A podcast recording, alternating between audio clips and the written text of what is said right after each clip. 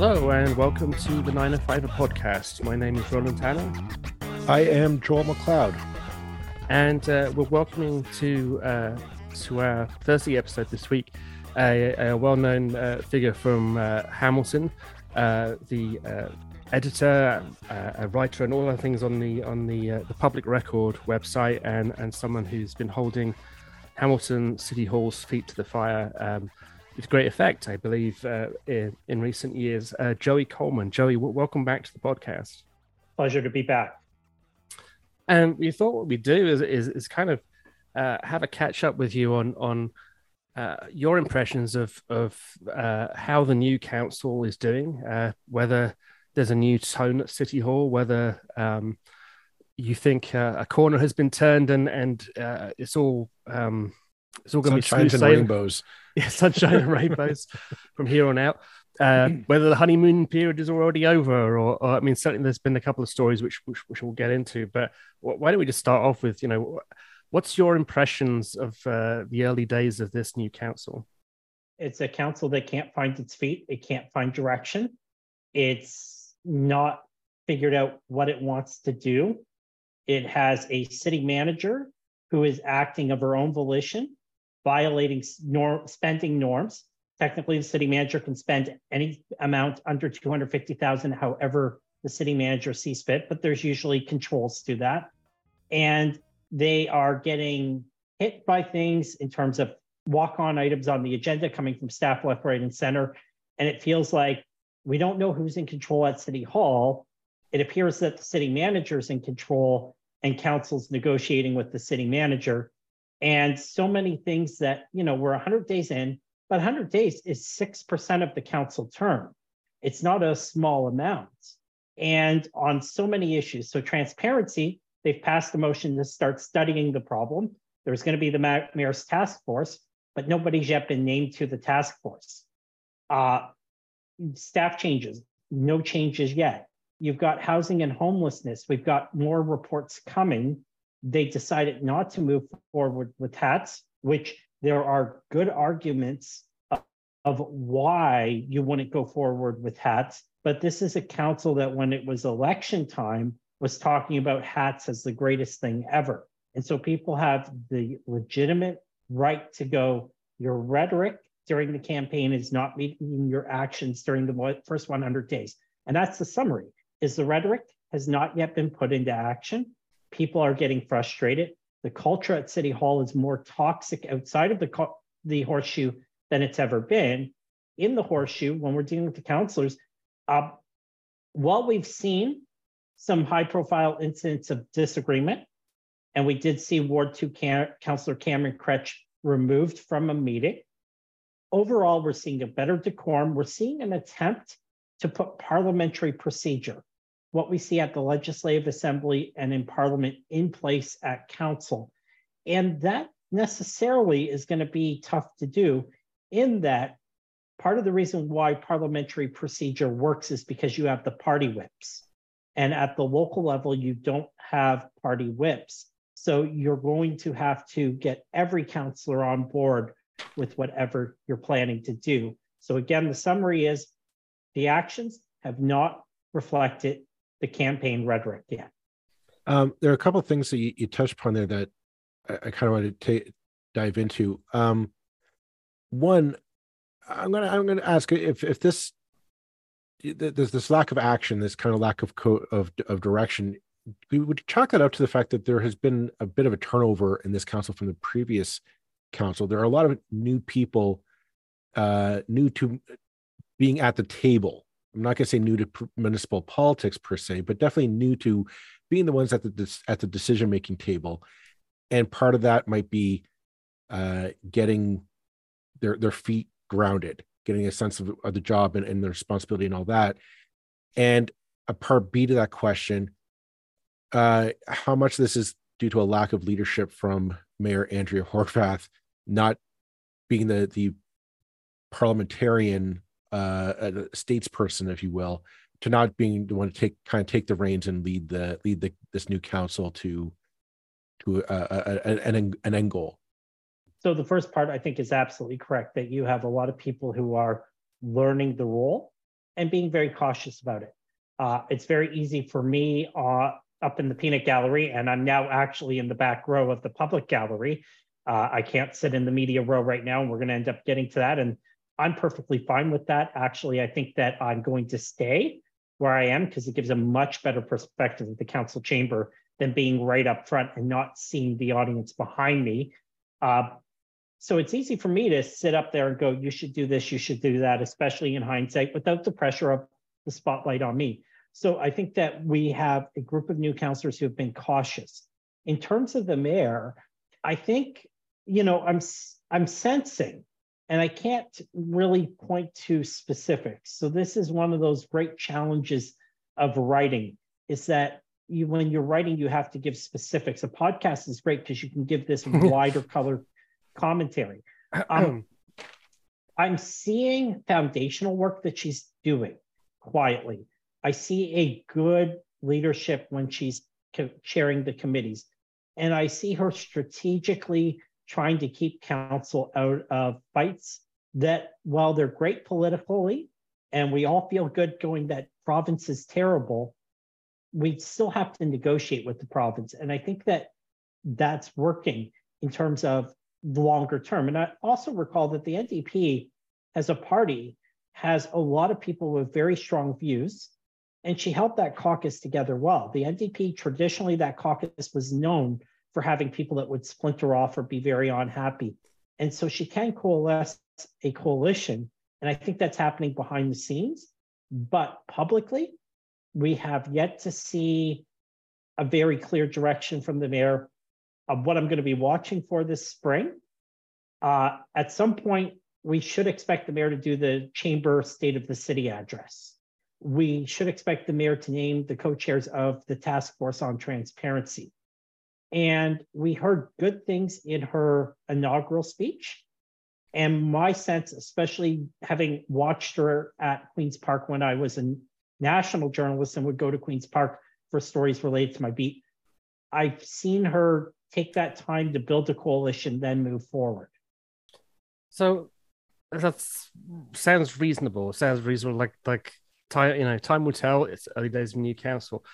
In terms of the actual new councillors themselves, are there any sort of individuals who've particularly stood out to you as as as either being uh, surprisingly good, or perhaps you were you've you've seen more some things from them that you weren't expecting, or or uh, less uh, or being less kind of prominent than you might have expected uh, them to be.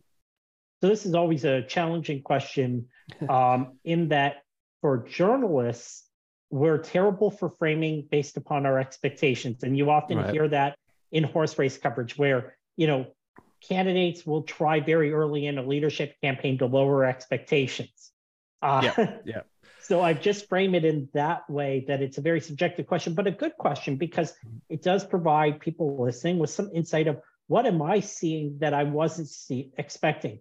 Mm-hmm. And I'll say amongst the horseshoe that uh, each one of them have had moments where I've thought their questions are very insightful. Um, the person who I think has been most interesting to watch is Mark Tadeson, uh, because I'm never quite sure where he's going, but I'm sh- I'm watching and I'm seeing that old principal in him. He used to be a secondary school principal, where he hears all sides He's very open minded and he does his research.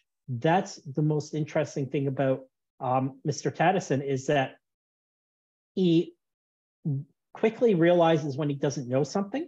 He'll be very quiet and then he'll go do his research. He'll listen to points of view. And then when he speaks, you can hear him almost like a judge does. Point side A made this point, side B made this point. I read this, here's point C and here's my conclusion because of. So that's been interesting to watch. Um, the other one that's been interesting is Tom Jackson, who is the longest standing council member, who has been, he stepped back. He hasn't tried to domineer. He has not tried to grab the prestige appointments. Um, in fact, he's been very collegial and very happy to help the new councils. And I've was expecting that he would try to assert more influence. but he is not. And what influence he is using is that soft power, diplomatic behind the scenes, not manipulative that I've seen at all. Um, there's uh, there's one one note that uh, you mentioned the kind of we're heading into the first 100 days of this new council, and in politics, typically the first 100 days is when you get your your good stuff done.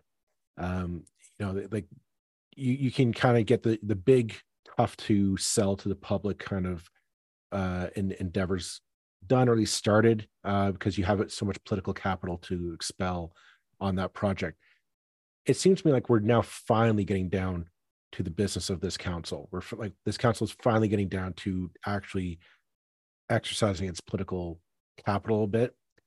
And I'm just wondering, what, what's your take on it? It's, have they wasted this hundred days? Have they wasted this their start by not taking the reins, so to speak, and saying this is the direction we want to steer the city. This is the the the the this is where we want to spend that political capital uh, such as you know on sometimes you do have to pick fights with queens park um are they kind of squandering it by doing this muddle about routine yes i think that they they need to quickly come together and do they're planning a workshop at some future date to talk about their priorities they need to do that in january they need to direct staff because staff of course just overwhelm them with meeting after meeting after meeting and surprise reports. They need to tell staff, here are our priorities. We're going to do a workshop. And they need to give clear direction to staff of here's where we want to go. And we're now at a point where there's a palatable public frustration on all political sides. And I hear it and I feel it because I've been in the council chambers and there's protesters of various political persuasions. And people are quickly losing their confidence because they were expecting more. And this is getting back to that framing of expectations. This is the change council. Where is the change? And that is part of a challenge for this council, right? Is that the expectation was there be change.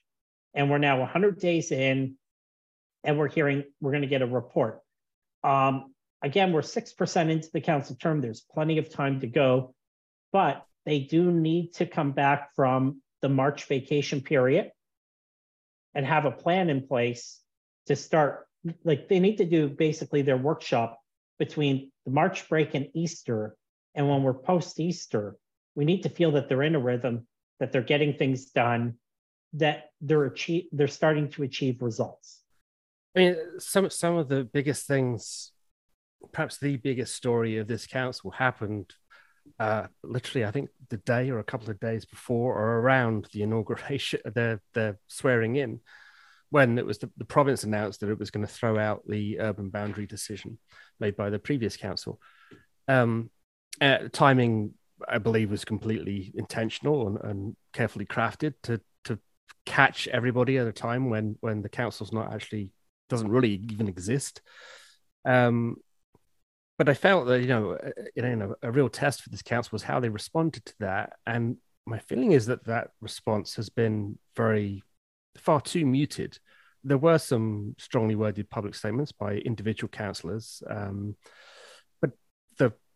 council as a whole, with the mayor's kind of backing, I don't recall making a really strong statement of that this is not acceptable. We're not going to accept this. We're going to do everything in our power. Now, I mean, I accept that point you made earlier about you have to work with the province. Um, so, do you want to throw out the entire relationship on day one? But on the other side of the coin is that this is something completely extraordinary that's happened. What are you? So we you know, have had we have had council vote multiple times to express their opposition. We've had council talk about how do they resist this, and you know, one of the challenges is that, and specific to Hamilton, so the new rules allow developers to build and to run the servicing. So they can build the servicing, which has traditionally been a municipal role that the municipality partially controls development by it runs its servicing pipes. The pipe to Elfrida was already built on Upper Centennial. But the other thing that is that developers building servicing is not unprecedented in Hamilton. The Binbrook is the result of developers building servicing where the old regional government agreed to allow the developers to build the servicing, provided that the developers connected the Glanbrook landfill to the servicing, which saved the region trucking leachate from Glanbrook down to the treatment plant to be treated. It now goes into the sewer. So Hamilton historically has allowed developers to build the servicing to leapfrog their development. Binbrook, everybody that sees a map can see it's a leapfrog. So there's that element that the levers are not really there. I think Hamilton has expressed its opposition strongly, um, not as strong as, say, Mississauga did. Uh, and now, where we're talking about this idea of what levers are available to the municipality, we're seeing strong zoning reform that began with the urban boundary freeze vote that's now being implemented. We are looking at a council that is trying to figure out how do they get more things approved as of right. You also have the province putting in place that under 10 units doesn't have to go to site plan. So if the city makes sure that it enables easy development within the urban boundary, the economics of development will weigh towards infill rather than sprawl. Sprawl is going to still be a luxury product. It will sell to a luxury market. But if you end up having a whole bunch of good infill, it's people may still want to have that luxury large home in the suburbs.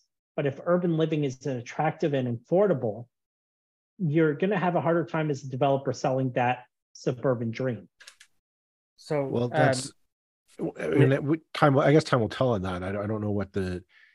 That's what I think a lot of people are hoping is going to happen. I, I'll be honest. My my my gut's a little bit more. uh not not as optimistic as yours might be on that one, Joey. Uh, I, I think money money talks uh, in this province on, on that front.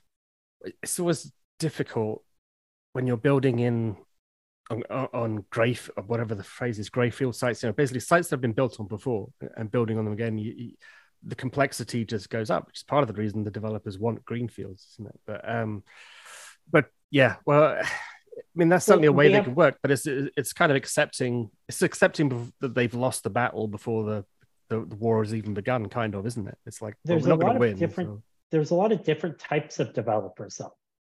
And part of what we're seeing shifting is that we're hearing the discussions on the federal level about making financing for six unit mid rise a lot easier to get. So CMHC takes a greater risk on these six plex mid rises, which is what it traditionally did in the 50s and 60s. Mhm, mhm. And if you make that available, and it's easy on the municipal end to build, you buy the property and you know you're going to be able to build, and you know what your cost is going to be, you'll actually see a large number of real estate investors move out of house flipping, move out of house conversion into these six units, which have a steady financial return over time. The reason why we haven't seen many of them is that they're high risk because financing has been hard to come across. CMHC has not been has willing to finance it. The municipality can block it. You could be tied up at the Ontario Land Tribunal for two, three, four years. Thus, you can't predict what your cost of construction is going to be because we don't know what cost of materials are going to. And so the risk is just too high. Nobody's been doing it. Mhm. And if we can eliminate a lot of those risk factors as a society, and where the municipality comes in is you're going to build a six unit, three story walk up. The municipality is going to make sure that you get your permits and provide you're doing everything right. The municipality makes sure that you can build. Um, That's that's just a, po- a positive. That's actually a positive spin on housing for for the first time in a long time, and I mean I, that's that's exactly the kind of development that I think both Joel and I would would say you know this Yeah. province needs much more of. And uh, Yeah. you're right, it just Mhm. stopped in the 50s and 60s. We did it until then, then we stopped. We just We've had a few in Hamilton recently where uh, so there's a developer, a mid-sized developer who does this and primarily in Ward One. And I think he's beginning his third one in the Kirkendall area. And the first one was going to destroy Kirkendall. It- you know, it was going to be the end of everything good in Hamilton. everything always is at start. The second one went in, um, and the, this developer had his permits to build at the same time that they were tearing up Locke Street. And so he paused his building, waited till they finished Locke Street, then resumed his building because he didn't want to add to the traffic challenges of the neighborhood. And people love that building. So where he's going right now, which is a block and a half away, all the neighbors are thrilled. And the guy next door, I've chatted with him, says, well, you know, eventually I'm going to have to downsize from my house with stairs to an apartment with no stairs. And I'm just going to move next door into this new multiplex. And then I'm going to sell this guy my property and make money. And he can build another one here. There and are, so, I mean, it's, it's kind of my my hood now. Um, uh, and um, that, that there are a couple of really good uh, and sort of more intelligent development. You know, the kind of things that I've wanted to see already exist uh, in this this part of Hamilton, and it's good to see. They're, they're, and reuse of some old buildings on on uh, the old. Um, uh, I guess it was some kind of factory on Dundurn. You, you'll know more than me yeah. about what it precisely was. That's now uh, um, was converted into into uh, condos. Um, yeah, I mean, it, it's, it shows what can be done and, and to uh, you know really revitalize a neighborhood in the process. So yeah, more of that. Let's uh, and it it bears repeating because we do give developers a hard time on this podcast. It's not that we're anti-development. Goodness knows we need development. Um, we're pro smart development. Yeah, it, it, it's it's the yeah. I mean, it, I I can't give a good review for what the province has been doing with with, with it in recent years. Um, but let's move on from that to some some other uh, issues. I mean, there was one story that kind of directly uh, affected you in recent weeks, and that was um, the kind of draft plan that the uh, staff brought forward for how they were going to handle um, kind of well handle who was allowed to go to to to uh, uh, press conferences and how media were going to be handled with the city. And I know you may be a little bit constrained about what you can say, but perhaps you could just give us a a, a summary at least. So, uh, as some of you know, I'm a Southam Fellow, which is one of the top journalism awards in the country. Been a national journalist. There's no question that I'm a journalist. I can walk into Parliament Hill. I can walk into Queen's Park. In fact, the only place that I cannot conduct journalism freely is the city of Hamilton. Um, that is the only place around the world because I've actually covered in around the world. I've been to state dinners um, and international conferences. The only place that I've had any issue with being allowed to conduct journalism is Hamilton City Hall. So the new policy was very complexly set up, um, and it is targeting me. The city manager has been very clear she wants me out of covering City Hall, and that's her priority. So this is the first priority to come from the city manager's office. They spent $135,000 to build new media offices in the basement of City Hall, three fourths the size of an NBA court. And the offices are for media that want to move in there. It's not related to covering City Hall. Um, whereas Toronto has offices that the media rents at full cost recovery that requires that they're covering City Hall. It's very clear that if you're not providing substantial coverage of City Hall, you lose the right to rent space. And that's just rent space. The Hamilton policy said you had to rent space from the city, and by renting $100 a year, so you have to take government funding to be allowed to attend press conferences. And the city manager's director of communications, Matthew Grant, was asked if he would allow outside media to attend press conferences. And he said he would not allow the New York Times to attend press conferences in the city of Hamilton because they would not meet his definition of what is media, because his definition of media is you're taking funding from the city to have an office in the basement of City Hall. And I have no interest in having an office, moving my office to City Hall. I'm quite happy where I am. And two, I do not take government funding whatsoever. I am not in favor of government funding of journalism. I understand why many journalists believe that that is part of the future of journalism and part of the funding model is some form of government support. And briefly, there is a very good argument to be made that in Western democracies, media has traditionally been supported indirectly by government, and that this is a continuation of that. So that was the policy. It was done with no consultation with national media groups. I was not consulted until after it was made. And then I was asked, what do you think of this policy to ban you? Um, and I mean, $135,000 was spent on this by the city manager without council approval, without telling council. And there's a lot of questions around it. Lawyers are involved. Um, as you heard at the council meeting, the Canadian Associations of Journalists has publicly come out uh, with their concerns about it. There are other organizations that are behind the scenes concerned about it. And in fact, whatever comes out of it, so we now have a third party consultant that's going to be hired to review this. Um, I expect that it will be legally challenged by many organizations because it's the first law in Canada to regulate journalism. Is that you know that that's I don't want to I don't want to be hyperbolic on, on this podcast, but the the idea of regulating like the government regulating journalism, dare I say it has, has like fasc- fascistic overtones to it. I don't, I don't think anybody really is really comfortable with the any level of government saying you can print this, you cannot print that, and you know make sure that we we're always smiling on the front cover uh, of the paper. Is this like it, is this maybe you can answer not, or not but like, do you find that this as a malicious intent or is this just kind of amateur overreach of you know they just i don't like that joey coleman always asking these difficult questions. I, I want him out. It's amateur overreach.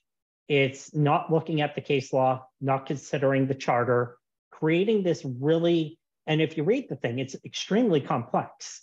Um, i summarized it there but this idea that you have to take free office space from a government to be allowed to attend a press conference. Um, that's a complete disconnect. You want to give your media partners free office space. That's a separate issue from allowing journalists to ask you questions at press conferences. Those are two separate issues. Um, so, yeah, no, it's absolute overreach. And you even saw that where the counselors read it because one of the things in there was you have to reveal your sources. Um, oh, that's, is, that's dangerous. Sake. That's dangerous. and the city manager, like, oh no, I didn't mean it that way. And oh. but that gives you a sense of how amateur it was. Was that mm. people read it that, and I didn't read it that way. I read it as related to some ongoing disputes where the city manager's office believes it's inappropriate for me to cite legal rulings directly. And they go, well, where's your sourcing? your sourcing can't be the legal ruling, which is no, my sourcing can be when a judge says something. Yeah. That's my sourcing. Yeah. Um, but yeah, no, it's this very um, amateur overreach. And, you know, I lecture in communi- guest lecture in communications. And if I was on the other side giving communication strategy, you've got this journalist who is completely outside of your influence, who is reader funded who spends a deal of time reading documents and asks you the questions that you may not want to answer. You dodge the question, you run out the clock, you bury them in, you know, minutia, and otherwise you ignore them because um, they're not going away. And let's face it, with me, uh, we all know the history. We know that I've been assaulted twice now at City Hall, that I'm harassed on a regular basis, and I keep coming back and covering. Um, I'll share a funny story because I think it's amusing. Is that I get along great with the past directors of communications for the city, um, and one of them described me as a dog, and uh, either I'm chewing a bone or I'm marking my territory. and um, when I was a Southam Fellow, so part of the requirement of the Southam Fellowship is you step away from your work for eight months. You're at the University of Toronto. You're in a full time role there and I came into Hamilton to give a guest talk at the Mohawk Journalism School. And I got off the go bus in front of City Hall. I'm an hour and a half ahead, so I go and stand at the back of the room of the council chamber just for fun. And that director of communications texts me and goes, I see that you're a dog marking the fire hydrant today.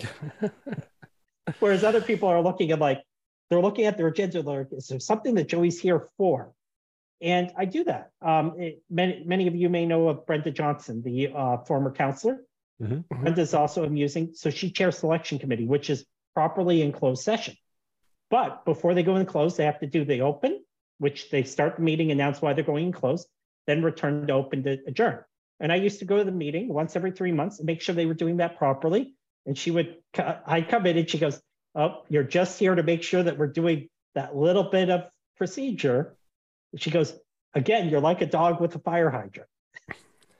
It, I mean, every system, I mean, the sad truth of it is, is that Hamilton is unusual in having a journalist like you, also having a, a, a, a decent, a still decent city newspaper. Uh, uh, and you know, having having lived in other cities in in the 905 region, that that never happens. Um, and yeah, it makes life more difficult for City Hall because they've got someone like you looking at what they're doing and, and being so persistent. And goodness knows, Joel and I can't compete with that kind of thing because we just you know we're doing this as part time and all the rest of it. We do the best we can. Um, but we, we depend on people like you to do that incredible kind of legwork that that um, that is just at a whole other level. Uh, I happily say to, to listeners, you know, that Joey does stuff that we we do not and cannot do currently. It'd be nice to one day maybe get to that point, but um, and cities should welcome this. I know it's it's it's maybe naive and stupid to expect them to welcome it, but boy, when you see well, when you see some of the alternatives in other cities, um, they should welcome so, it because it's such a key part of of of democratic procedure. So, and you know what? Most municipalities would, and I say that sincerely, in that I regularly attend academic conferences in, with municipal leaders. I'm very fortunate to have an affiliation with one of the think tanks at York University, so I get to go to these conferences regularly wearing that Southam Fellow hat.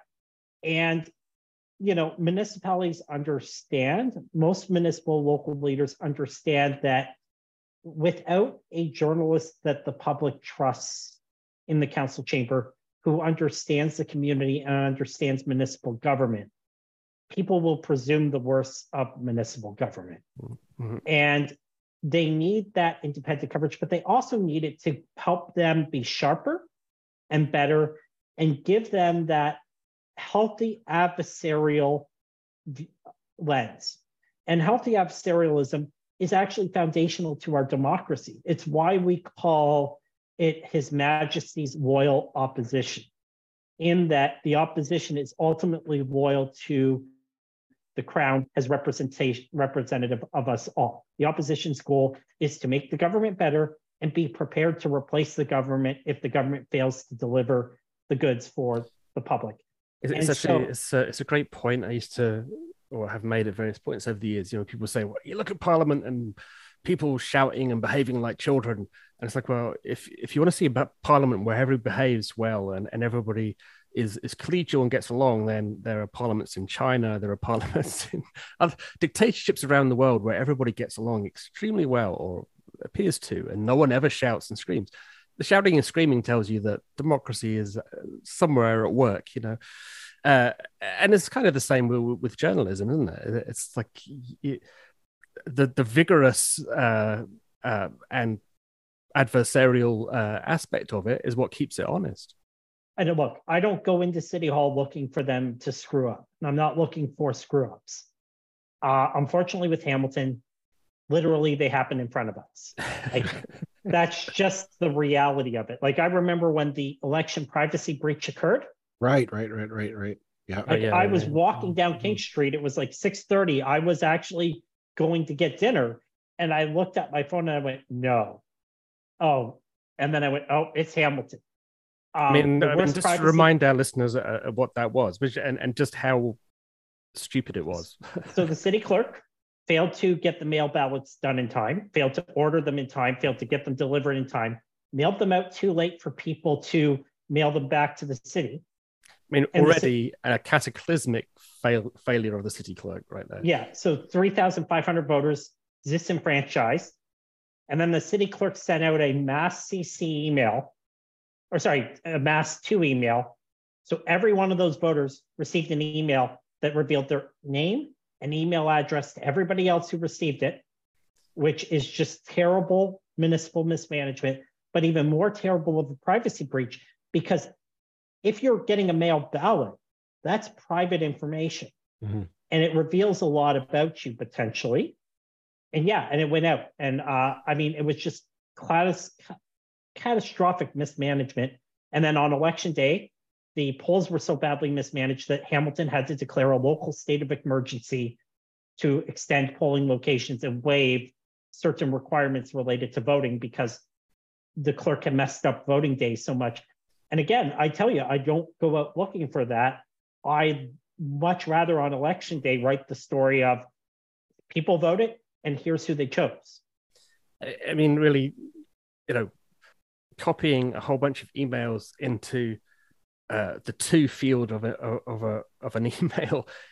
If you if you run a local kind of uh, book club, that's kind of you can maybe get away with that. but if your book club has more than about ten people, it gets it's like maybe don't CC everybody. You know, like put it in the BCC field. For a city to do it, it's unbelievably amateurish. Um, quite apart from the the very genuine privacy concerns and the rest of it. Well, uh, that's I was going to say that's that's a segue into our into our final story yeah.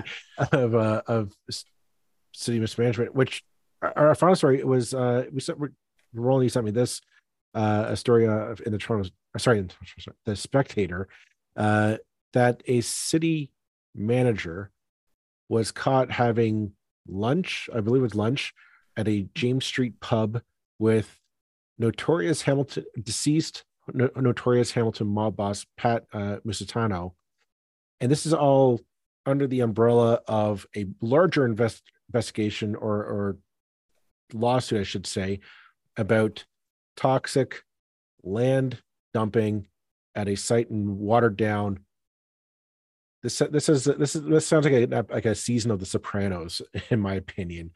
Uh, uh Joey, can, can, you maybe just summarize it up for our, our listeners so they get they get a good sense of it? So this is uh, one of those cases that comes up in municipal law. Every once in a while, you will have somebody who um, is willing to lit- litigate with the city. And in litigation, you have to reveal things. You have examinations, you have affidavits, you have cross examination.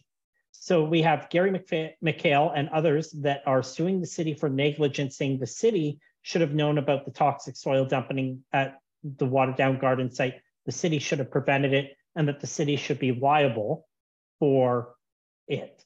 Um, they are accusing the city manager who was involved in permits of various things. So, and I say various things because they're unproven and I haven't seen the exact documents. I don't want to make a statement of accusation that is not supported by the court documents. Um, and so in there, the manager is cross-examined, is examined, and stated that, yeah, I had lunch with Pat Musitano and claimed that they were doing the lunch because Pat had questions and they wanted to do the lunch in a public place so that it was left questionable. And they wanted to have other city staff there, so it was in a public place. And of course, the spectator did a good job of noting the absurdity of this idea that you couldn't do this meeting with other city staff at City Hall. That City Hall has meeting rooms.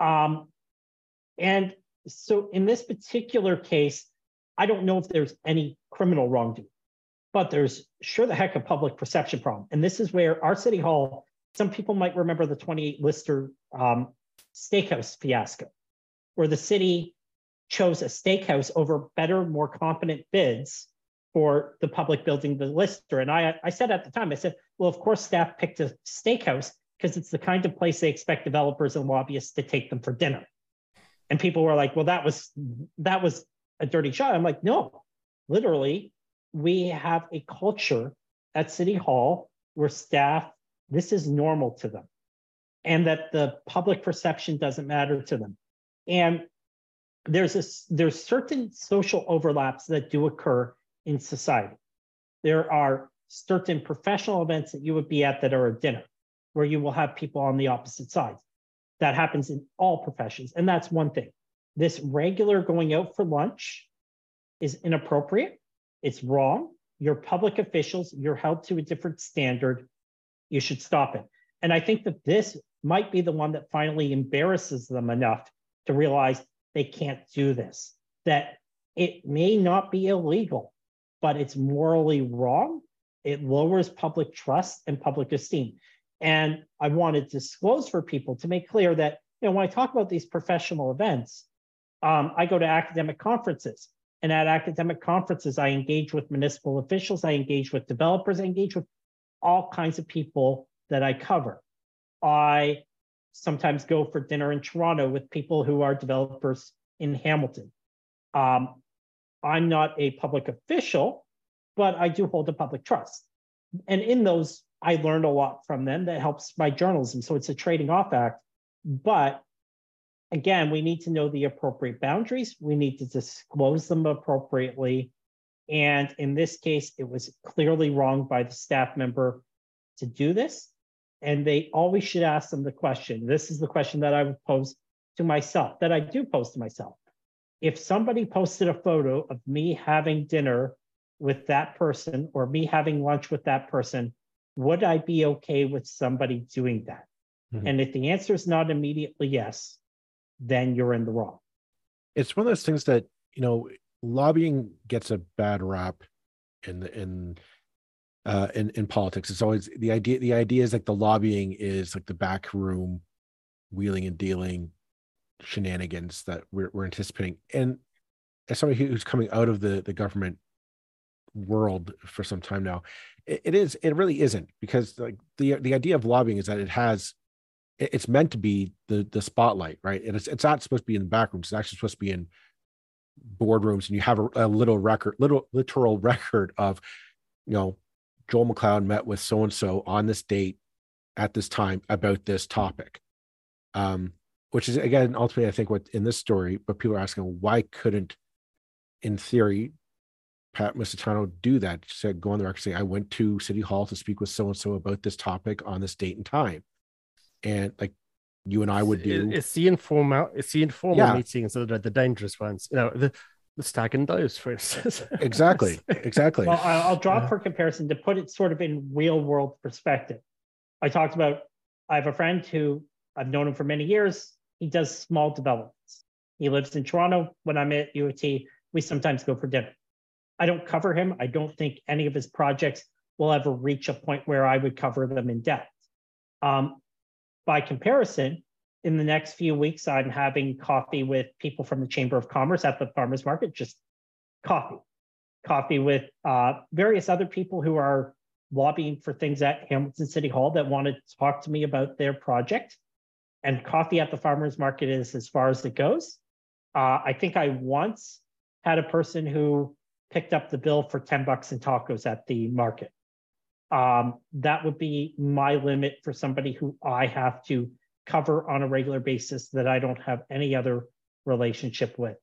And that I think is perfectly normal. I actually would encourage politicians to regularly be meeting with people in coffee shops so that the public sees, oh, they've met with so and so who's a lobbyist and there was nothing on towards going on. It's a whole other thing when you're meeting at a restaurant and who's picking up the bill.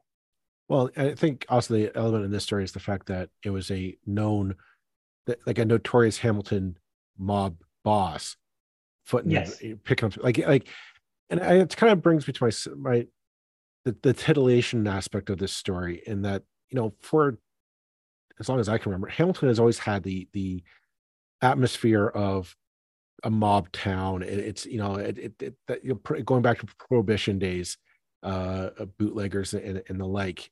And I, I find it startling that like city hall staff just are not cognizant of that perception and they're not cognizant of a public reputation. I know maybe it might be a bit of a thumb your nose at it, and you know, we're we're Hamilton will do what we want, but it you know it, it is there, and this situation does nothing to help mitigate that that public perception, if you will.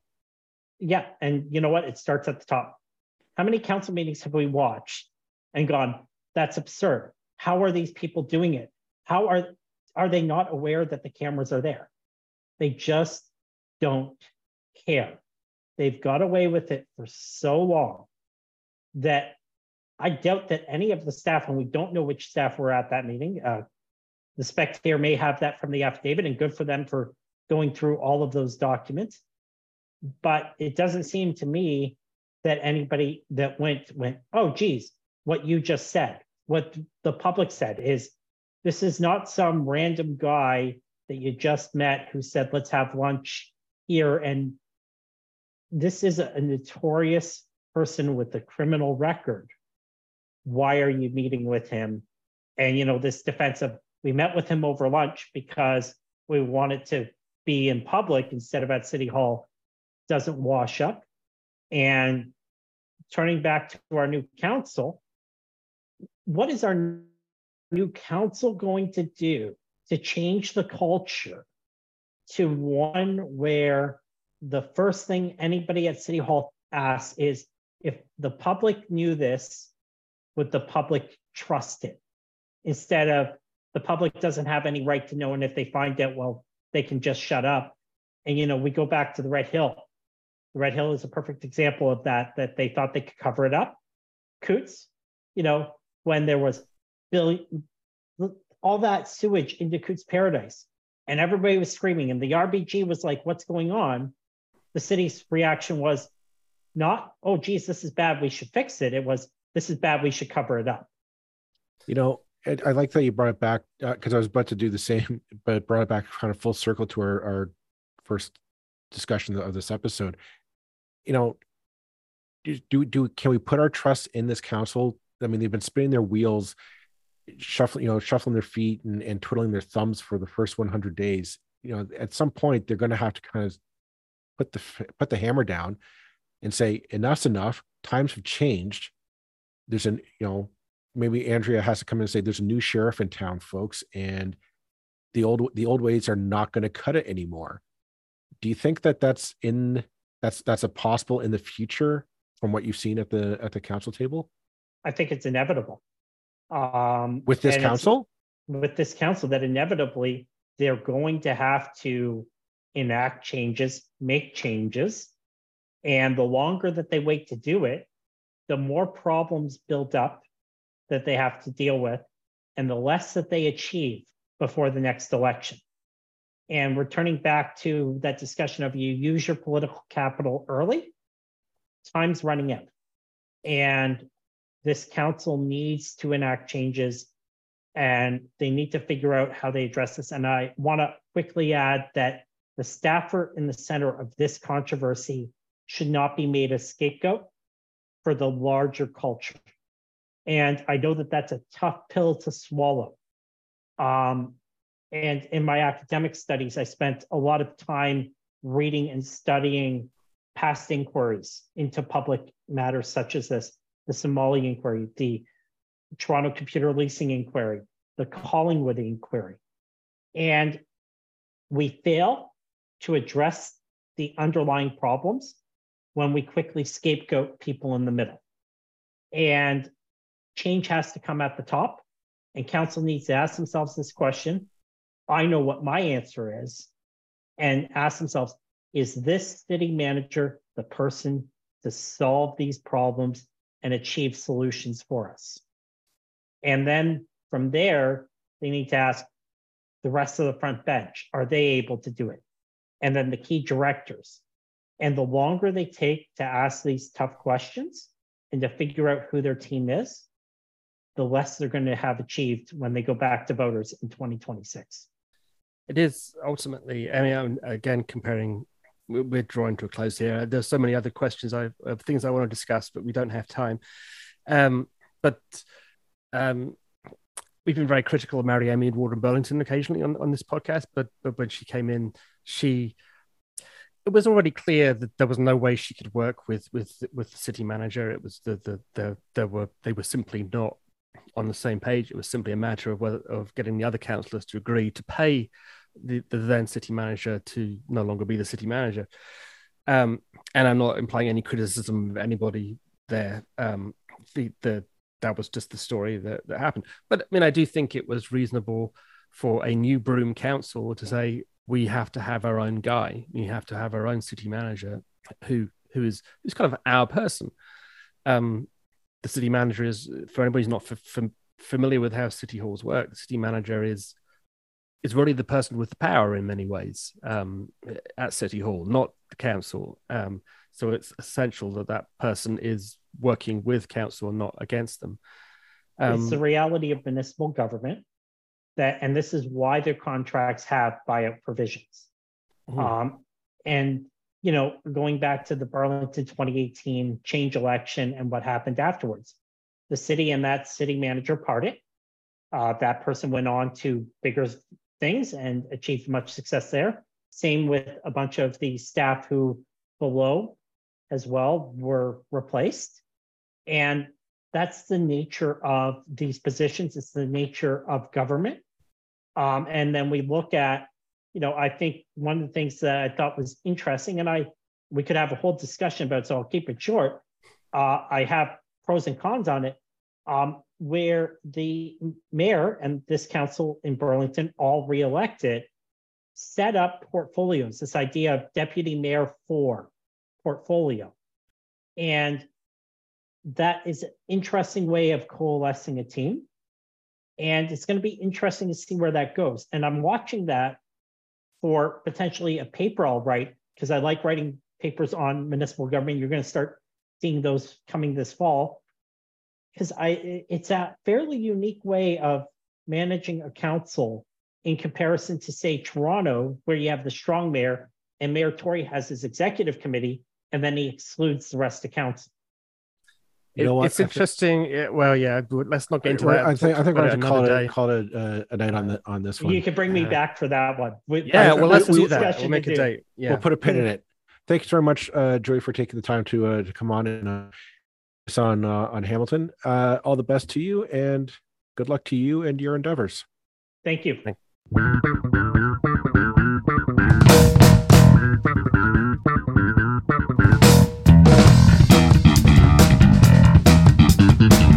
That's it for this episode of the 905er. Thank you for listening.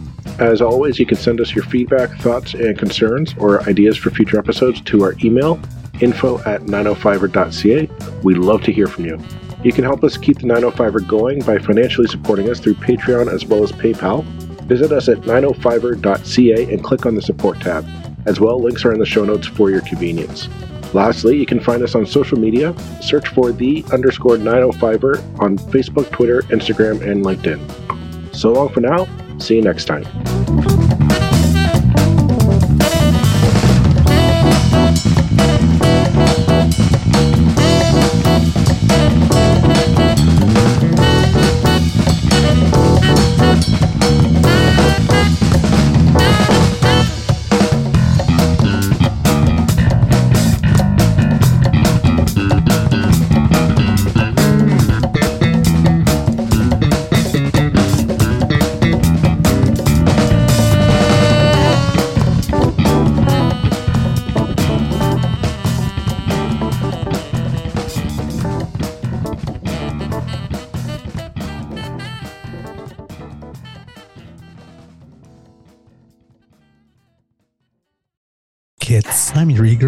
And I'm Mr. Grizzly. If you love politics or hate politics, then have we, the perfect, perfect podcast for you. The True North Eager Beaver. Incisive political commentary. We keep you up to date and give you the political and media literacy you seek to help you cut through the bovine fecal matter. Facts first. Sound analysis. Sometimes I growl. Sometimes I sass. We impart civics and build community. And we share some laughs along the way. Being informed and engaged has never been more fabulous or sexy. Catch, us, on, on, the Dean, Dean Blundell, Blundell Network. Network or on our YouTube channel or wherever you get your podcasts. Because, because democracy, democracy, is something, something you do.